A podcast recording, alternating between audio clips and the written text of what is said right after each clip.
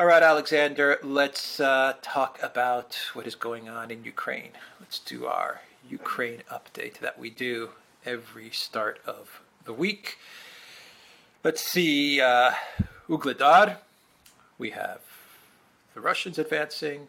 There was a Ukraine counterattack, which, from what I gathered, did not go too well. You have the details.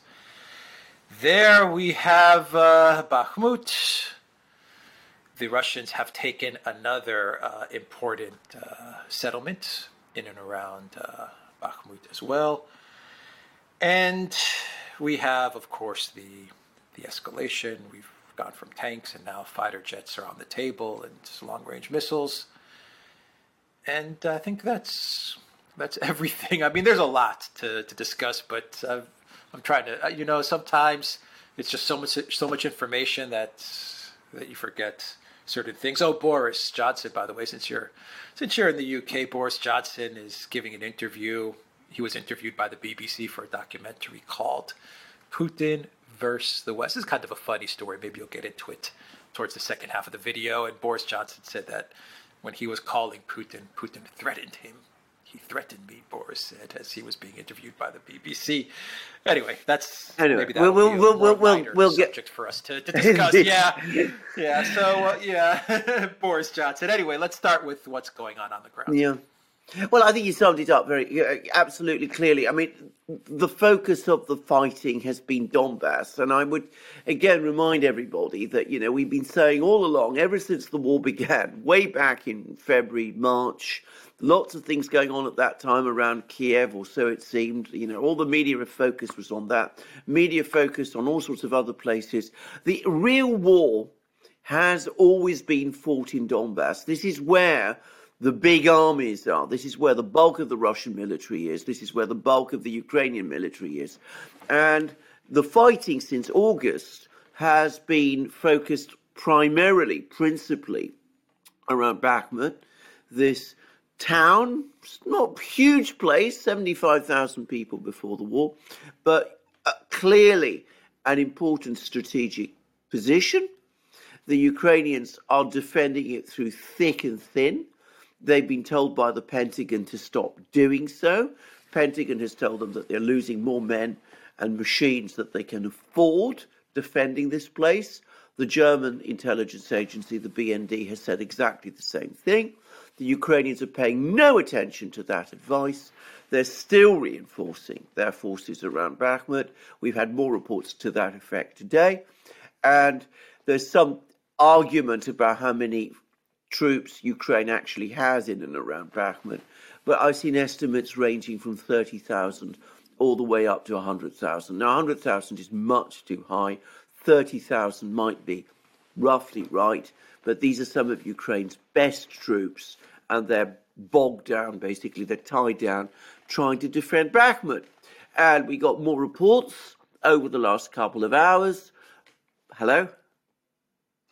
Yeah, I just want to interrupt you. I don't. I, well, I don't want to interrupt you, but I just have to ask you a question, Alexander. Do you do you believe that the Pentagon is uh, is telling uh, Ukraine privately as well to uh, privately as well to pull out of Bakhmut, or could this be another indication that there are two sides to the Pentagon? One is perhaps telling him to continue pouring forces in Bakhmut, and maybe there's another part that's telling him to pull out. And I just uh, before you get into another area, before you start talking about um, uh, before you start talking about Ugledar, I just I wanted to ask you: Do you actually believe that privately the Pentagon is telling Zelensky get out of Bakhmut, or could this be an indication that something that there's a split? I, I don't know. I just wanted to ask you. Well, that, this that is this is this is the big question because this is what we're leading up to. Now, I'm going to say straight away, and maybe we should come to that straight away and not get into the weeds of the Battle of Bakhmut. All, all, I'm going to say about Bakhmut is the Russians are clearly winning. You said correctly, they've captured another settlement, which is a place called Blagodatnoye, for those who are interested. All the indications are that Bakhmut is going to be encircled very soon. And there's now real possibility that the Russians are aiming to encircle all the other Ukrainian troops around Bakhmut and the Russians are also clearly working towards capturing this other town, Vuhledar, smaller place, about the size of Soledar, but it's strategically important in the south. The really big drama, the very interesting thing, is what is going on in the US. And there's clearly two factions at work. And maybe this is where we really get on it, because we've now had a whole series of reports. On the one hand, we've had, I think they are confirmed reports, that the military, the uniformed military, the people and the Joint Chiefs of Staff, in other words, General Milley and his people, before Christmas told the White House the war is reached a stalemate position. It's going to deteriorate very soon. We need to try and negotiate some kind of way out of this. And we've had a whole slew of reports now appearing. There was a very important report by the Rand Corporation, which said that it is not in the US interest to wage a protracted war in Ukraine, that it's getting more dangerous for the US with every single day. And if you read the report carefully, its language is it doesn't want to stray from the orthodoxies, but you can clearly see that behind it all there's concerns that Ukraine is going to lose the war and there's going to be a debacle and that the US is overinvested in Ukraine. And then you had another report by the CSIS, the uh, I, well, I'm not going to give its name. I never can quite remember it, but it's a big report looking at the US military industrial economy. It shows the US is depleting its weapon stocks, its military is running down, it can't keep up with Ukraine's de- demand, demands for 155 millimeter shells. It's also, as we now know, running out of HIMARS missiles, all kinds of other things. So the military, the uniformed military, are extremely worried. There's the other side, and this is the civilian leadership in the Pentagon. Also, people like Lloyd Austin, who is clearly, despite the fact that he, he comes from the military, he's a political appointee. He's connected with the military industrial complex. And the neocons, who are both in the Pentagon and also in the State Department, Blinken, uh, Victoria Nuland, who, as I say, gave her testimony to Congress the other day, other officials like that, they are dead against any de escalation of the war. And they I am sure, are giving Ukraine the opposite advice. They're telling Ukraine, look, the military may be telling you one thing, we're telling you something completely different. Fight for every inch of ground, keep the war going. Uh, tanks are on the way. Don't worry, ATACMS missiles are on the way too. Fighter jets will soon follow. Drones will probably be coming your way also. Keep fighting. You, we're with you all the way. We're going to get the Europeans to support you all the way. We're sending you more money, $16 billion from the IMF. That's also on the way. So keep fighting, don't pull back. And at the same time, because the military is saying one thing, we're floating all these bogus peace proposals. We discussed this in the last program.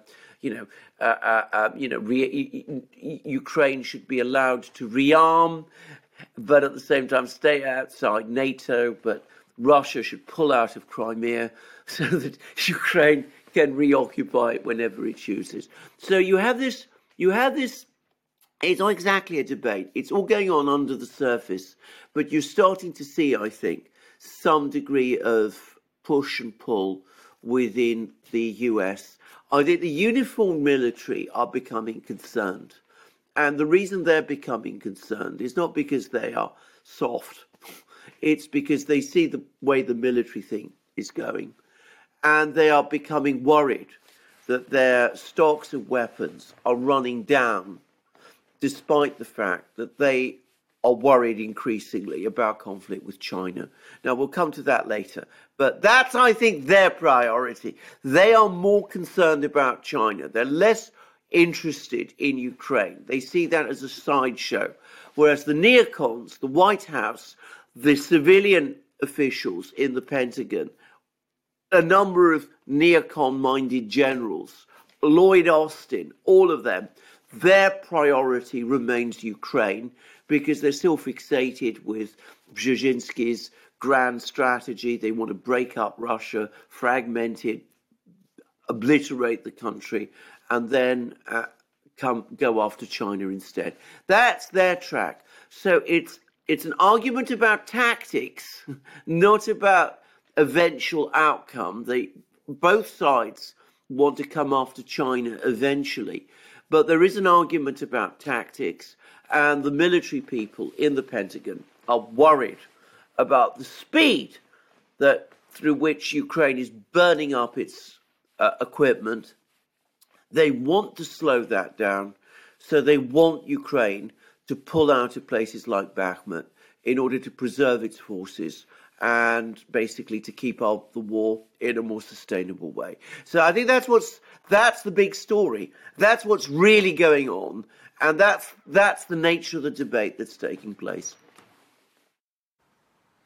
Yeah, I would say it's uh, it's a it's a question of military reality versus political reality, and those two just don't match up. The the military reality is that we're losing. Ukraine is burning through all of the equipment that we're giving them.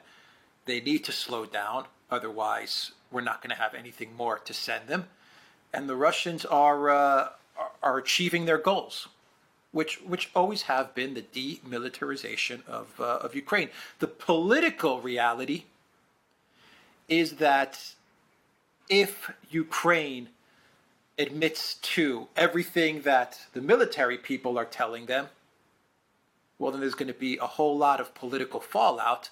There's going to be uh, a lot of a lot of countries, perhaps a lot of leaders, citizens in various countries in the collective West, who are going to say, "We don't want to continue with this. I, I believe that is why they they always throw the line out there. NATO is not a party to this war, or uh, you know, the UK is not a party to this war. Greece is not a party to this war because the minute a prime minister or a president were to come out and say, "Yes, we are a party to this war," like Annalena Baerbock let it out the other day, then the people, the citizens of that country are going to say, "What? Are you telling are you telling us that we're at war with Russia?" And and, and they can't have that. That's why they always have to throw that line out there. We're not a party to the war. We're sending them this and that and ATACMS and long range missiles and tanks and everything, but we're not a party to the war. No. Uh, you know, fellow citizens. No. Because they know it would be political suicide. So I mean, it really is military reality versus versus political reality, and they're just they're not aligned. Absolutely, that is that is entirely correct, and I think that is true, and it's going to get worse.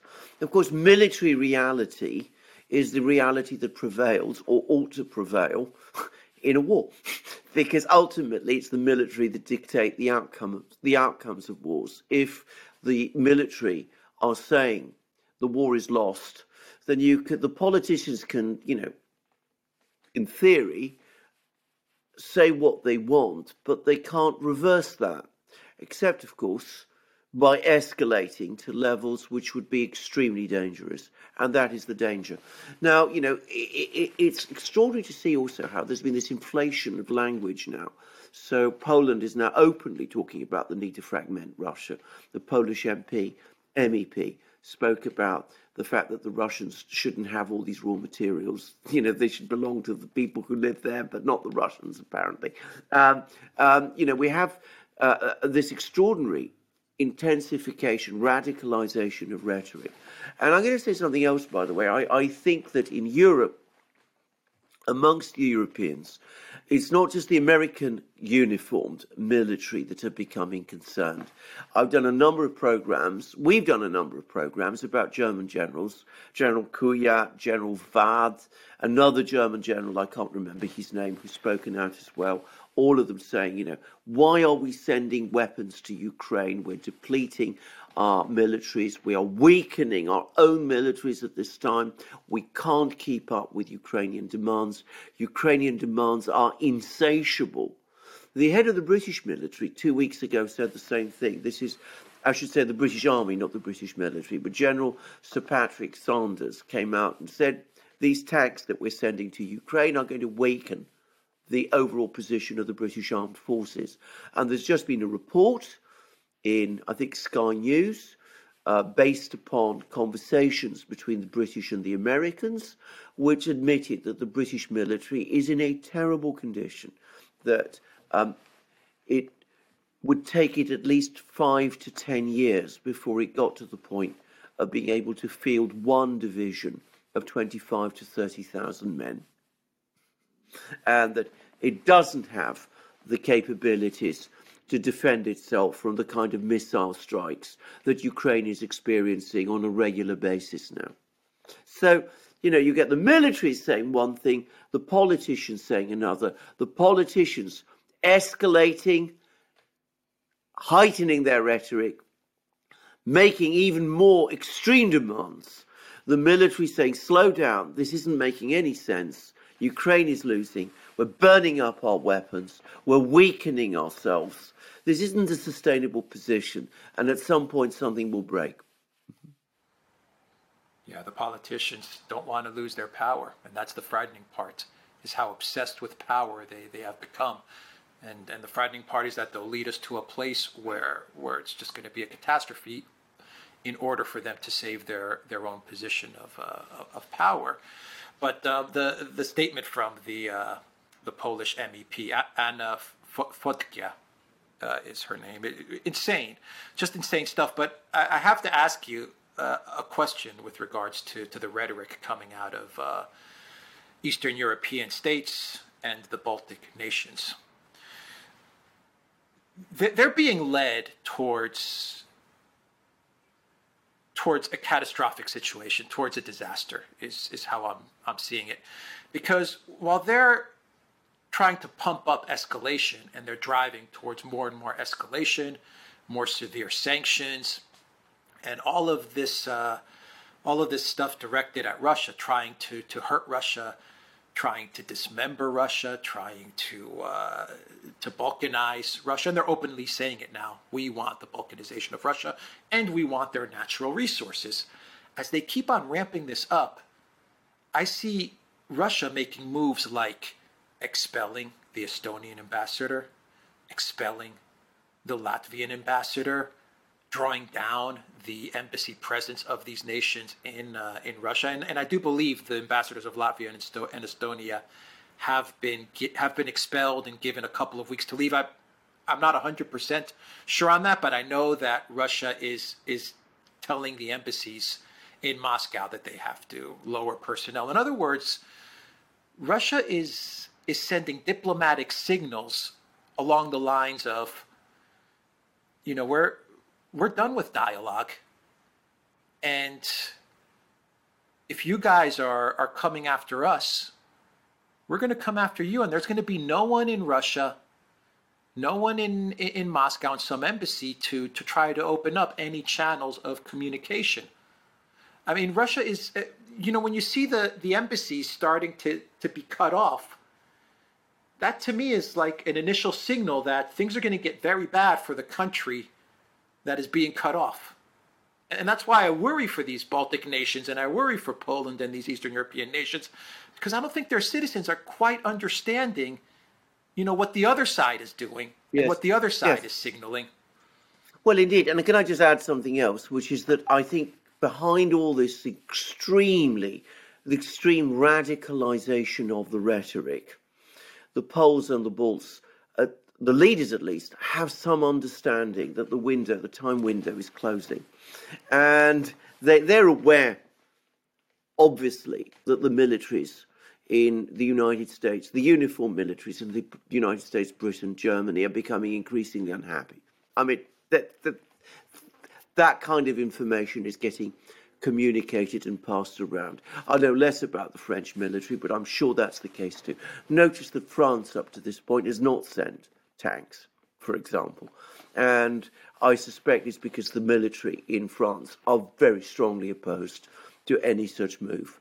So the Poles and the Balts understand that. And I think they must be very, very scared that at some point they're going to be left high and dry. They've taken this extreme position with respect to Russia. And their nightmare must be that the United States, Germany, finally say, enough, this has gone too far. We have to pull back. We have to seek a compromise. At which point, what do the Poles and the Balts do? I've said this many times. You're talking about the Baltic states. They are over depending upon the United States in order to try to achieve objectives that are way beyond their power. And the risk they're running is that the United States is far away. It's a global superpower. It has interests all around the world. It can't maintain unremitting attention uh, focused on the Baltic states. So the United States could one day say, well, look, this isn't really that important for us anymore. You are not that important for us anymore. At which case, the Baltic states, little countries that they are, will find themselves with the Americans gone, and of course the Russians are always there on their doorstep. So I think that there is behind it all, behind all this fierce rhetoric, this enormously, uh, this, this, this constant insecurity that you know the Russian colossus is is there. This is our last chance, in a way, to try to knock it to pieces before America perhaps rethinks its strategic relationships, before the military, the US says enough, before uh, um, powerful forces in the United States say, well, you know, let's not concentrate on Europe so much, on Russia so much, because our real problems are in the Pacific. So I think that's the that's the Baltic states. Now Poland is of course a different situation. It's a much bigger country, much more powerful country. It has a convincing military, which the Baltic states don't. It doesn't. It's not as you know threatened as the Baltic states might conceivably be, but it's the same calculus again.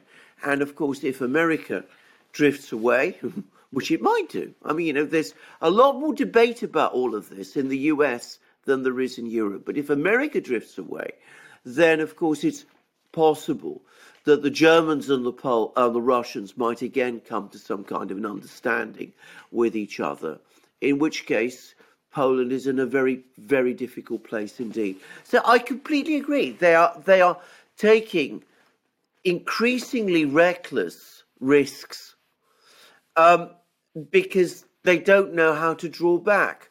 And you see that today. I mean, I think it was the Polish defense minister came out with an extraordinary statement. He says, you know, does Germany really want Ukraine to win or does Germany want Ukraine to lose the war? I mean, things of this kind, which can't go down well in Germany. And uh, there's a report in Der Spiegel that Scholz didn't want to send the tanks to Ukraine. He's very, very angry about the way he was pushed into doing it. I suspect he probably said to himself, well, the Americans will never send tanks or will never promise to send tanks. So hiding behind the Americans gets me out of having to do it myself. But of course, the Americans said they would send tanks. Only turns out no, not anytime soon. And so he was pushed into sending tanks, but he's very unhappy, very angry apparently, saying that some people don't understand the risks, uh, saying that he's unhappy with some of the members of his own government and their bellicose language, and it's not difficult to guess who he's thinking about. At the moment, he's not really able or doesn't feel himself able to speak out. He is, as we said, a weak man, not particularly strong in you know the upper places, but I suspect that these feelings are echoed by lots of people in Germany. So I think that you know all of these things are now starting to play out, and they will play out even more because with the Russians pressing forward in Donbass, with the Russians likely to gain control of Donbass fairly soon, with the Russians quite possibly pushing beyond Donbass towards the Dnieper, you can be absolutely certain that at that point the hardliners in Washington, in Brussels, in the Baltic states, in Poland, and of course in London will start to demand much more than anything we've seen up to now.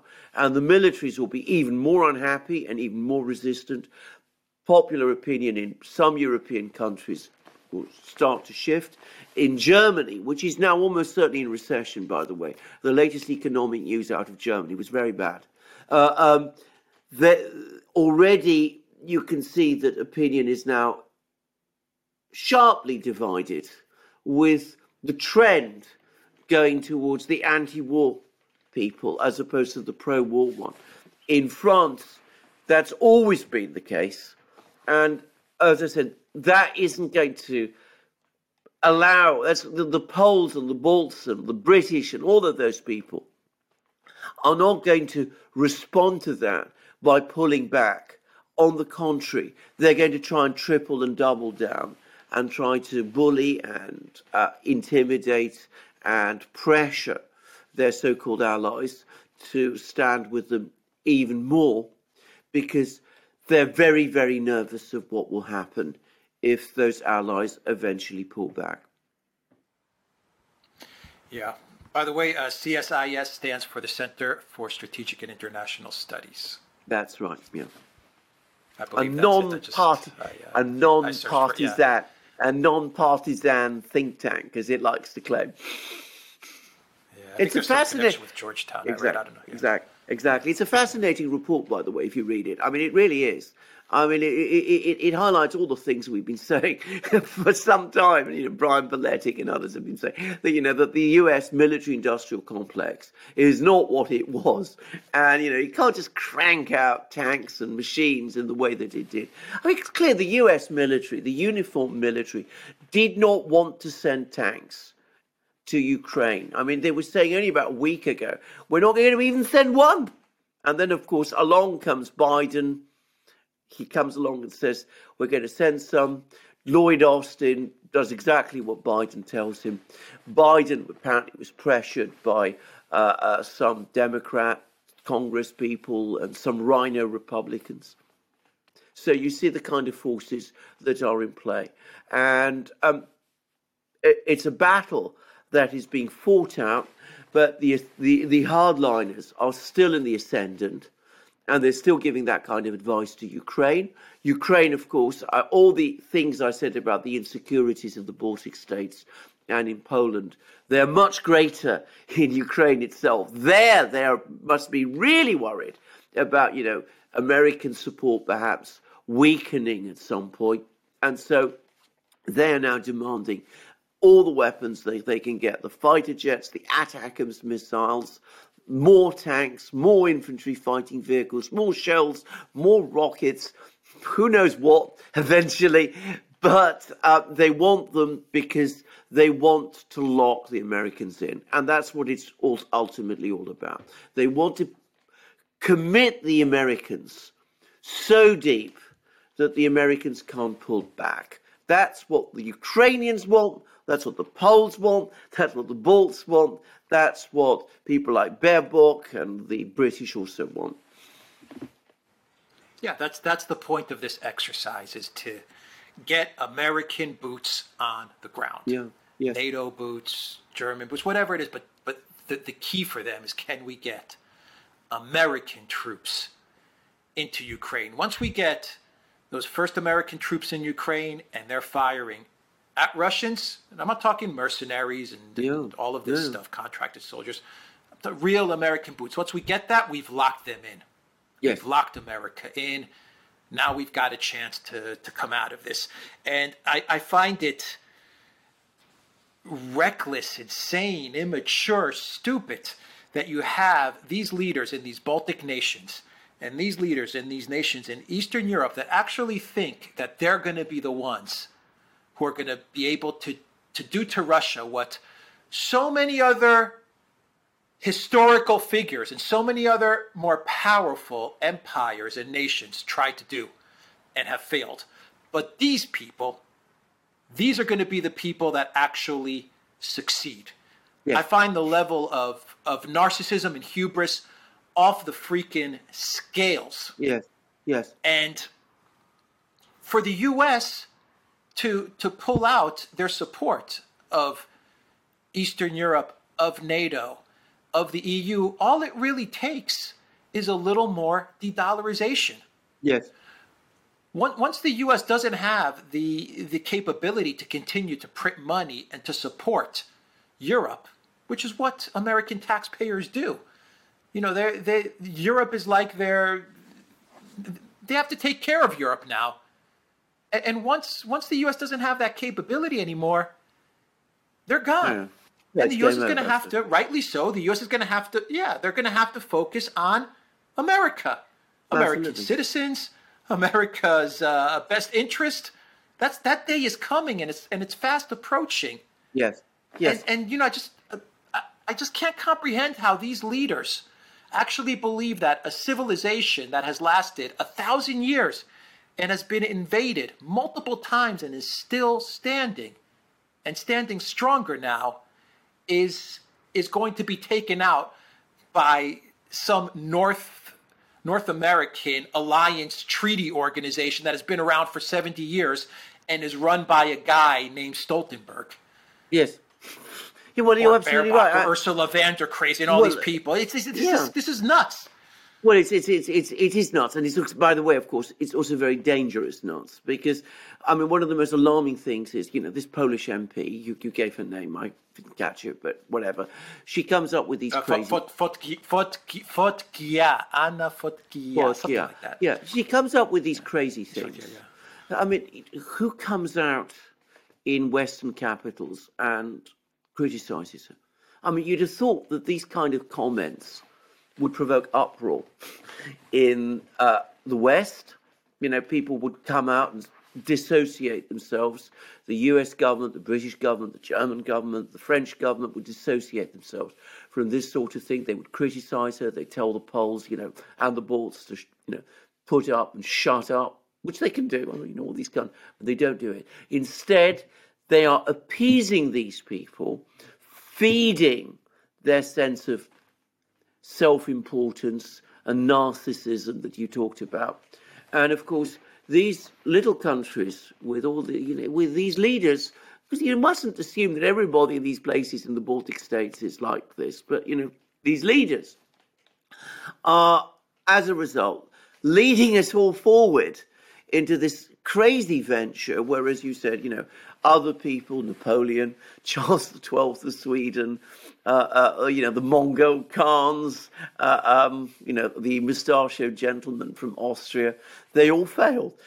and, you know, the idea that, you know, all of these people from Estonia, that Estonia is going to succeed, or even Poland is going to succeed, where all the, these other people failed. I mean, it's just fantasy.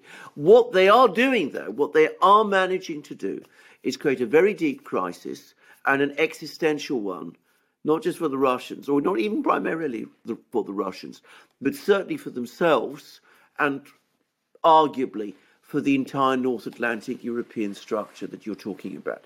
But just to also finish, your point that the time window that they have is small is absolutely true. I mean, it depends on dollar supremacy, which is waning. It depends on the US continuing to subordinate its overriding strategic interests to the obsessions of these people in the Baltic states. That's also true. The time window is small, it's closing, but as we see, they're heightening their rhetoric, they're escalating their demands. They're bragging about the fact that they've given Ukraine all their weapons. They're demanding more weapons for themselves. Before long, they'll be de- demanding nuclear weapons be stationed on their own territory. They'll be demanding all of these things. And there is no one in the West who so far has the courage to restrain them or to basically not just restrain them, yeah. to tell them to shut up. Yeah. I believe Sweden is also in recession. I, I was reading. Yeah, absolutely. Well, as well. Can I just say something about this? I mean, we won't dwell on this too long. They all are. I mean, Germany. Germany definitely is in recession. Of that, I have absolutely no doubt. Uh, but I'm sure that the entire eurozone economy is, and the reason is simple: they are understating their inflation rates. I've been saying this for some time. I, I, I have no doubt this is the case, and that the, these recessionary problems are going to intensify. Let's briefly talk about Boris because as you correctly yeah, I was going to say let's lighten let's, it. Let's let's, lighten end the, mood. video and lighten Let's- it up a let's bit. light- your your let's thoughts light- on the the Well, I mean- BBC's three part three part documentary called I mean- Putin versus the West. So, who do you go to for you know your authoritative view on Boris? You go to you to, on Putin. You go to Boris, a, a compulsive, proverbial liar, somebody who wouldn't know the truth if he came along and hit him on the nose. And of course, you go to Boris and you accept Boris's accounts, you know, as authoritative and straightforward and you know, you accept that Boris never tells the truth on any other subject at all, but on Putin, he is telling the absolute truth. And of course, this is a completely plausible story because, as I understand it, what Boris said was, you know, he spoke to Putin, and Putin, you know, doing his, uh, uh, you know, Ernst Stavros Blofeld 007 Spectre impression, comes along and says, Well, Boris, you're selling all of these things to me, but I can launch a missile directed specifically at you, and you can be taken out in one minute. I mean, it, it's ludicrous stuff. It's ridiculous. Of course, Putin said no such thing. And uh, I mean, the Kremlin has now come out and said, said as much. They said that um, what actually Putin was talking about was that if Ukraine joined NATO, um, Russian uh, uh, NATO missiles could strike at Moscow within minutes. That was what Putin said. But of course, Boris turns that round. He again uh, engages in his usual grandiosity. It was all a threat directed at himself that Putin was going to launch a missile to take Boris himself out, even in London. I mean, and this nonsense gets republished in the BBC and is taken seriously by the British media today. I will, I will say, in utter fairness, that um, eventually, very, very belatedly, the British media today has started to report Peskov's rebuttal. But, you know, there's still lots of people who want to prefer Boris's account. I mean, eh, to my mind, it shows what a fundamentally unserious person Boris is, and it highlights again the very reckless role he's played in this whole affair. Yeah, it's it's the continual demonization of Putin, which they then transfer as the demonization of Russia, so that people can uh, can hate Russians and the uh, the conflict against Russians, the sanctions against Russians are justified because Putin is evil, hence Russians are evil, hence what we're doing is is good and we're the good guys. You know, Putin, Putin versus the West. It's one guy versus the entire West, and Putin is is a madman. I think the Sun's title was actually Mad Vlad. That's what the Sun ran with. Mad Vlad threatens Boris Johnson. Putin's mad. He's sick. He's on medication. He's on his last legs. He may press the bomb any moment, the red button any moment, and send the missiles flying because he's he's out of his mind. And oh my God, he's threatening poor, poor, honest Boris Johnson. Poor Churchill, the Churchillian Boris Johnson. He's threatening him, but Boris, you know, he he was shocked, but he stood tall and he came to Zelensky's aid. I mean, the whole it, it, it's absolutely ridiculous. Yes. But yes. they run with it. And this is They the BBC. it, yeah. This is the This is the great BBC. BBC. Exactly. Exactly. I mean, I- I mean, it is astonishing that they do run with it, and it's astonishing that this story, as I said, is treated seriously by so many people in Britain. But unfortunately, it is, and unfortunately, in Britain, there are a lot of people, far too many people, perhaps most people, who are running with this story as well. Because this is the thing: in the United States, there is a genuine debate about all of this. I mean, there you can see. Even the New York Times sometimes comes up with the odd article which questions you know, some of the narrative. The Wall Street Journal as well. Uh, even the Washington Post, they published a piece saying, well, you know, maybe it wasn't the Russians who blew up uh, Nord, the Nord Stream pipelines. Maybe it was someone else. You don't say who, but you know, maybe someone else did it. But in, in Britain, there isn't a, there isn't anybody of significance who comes out and talks against this narrative. I mean, to the extent that we even have an alternative media here. I mean, they're all still they're all also joining in and running with this story. I mean, you know, all the outlets that you know British people go to to find news that's different from what they read in the Guardian on this issue of Ukraine go along with the official line, including, of course, what Boris says. Yeah, it's a shame that the BBC doesn't do a documentary on uh, the loan that uh, Boris was getting from related to the BBC to the to the what we talked about in our last Absolutely. video. Perhaps they Absolutely. should do a documentary on that. Well, absolutely, and, and on themselves. I mean, high time that they did, but no, we're, we're not going to see anything like that, not anytime soon. Don't worry about that. After all, after all, Boris has to be protected because, as I said, the madman in the Kremlin is going to launch his missile at him at any moment. But as you correctly said, this Churchillian figure, he, he wasn't going to be intimidated by threats like that. The, the funniest part is is I saw some of the the videos of that interview, and the only person that looks like he's mad, like mad as in crazy, is Boris Johnson. I mean, Absolutely. the guy's a, a freaking mess.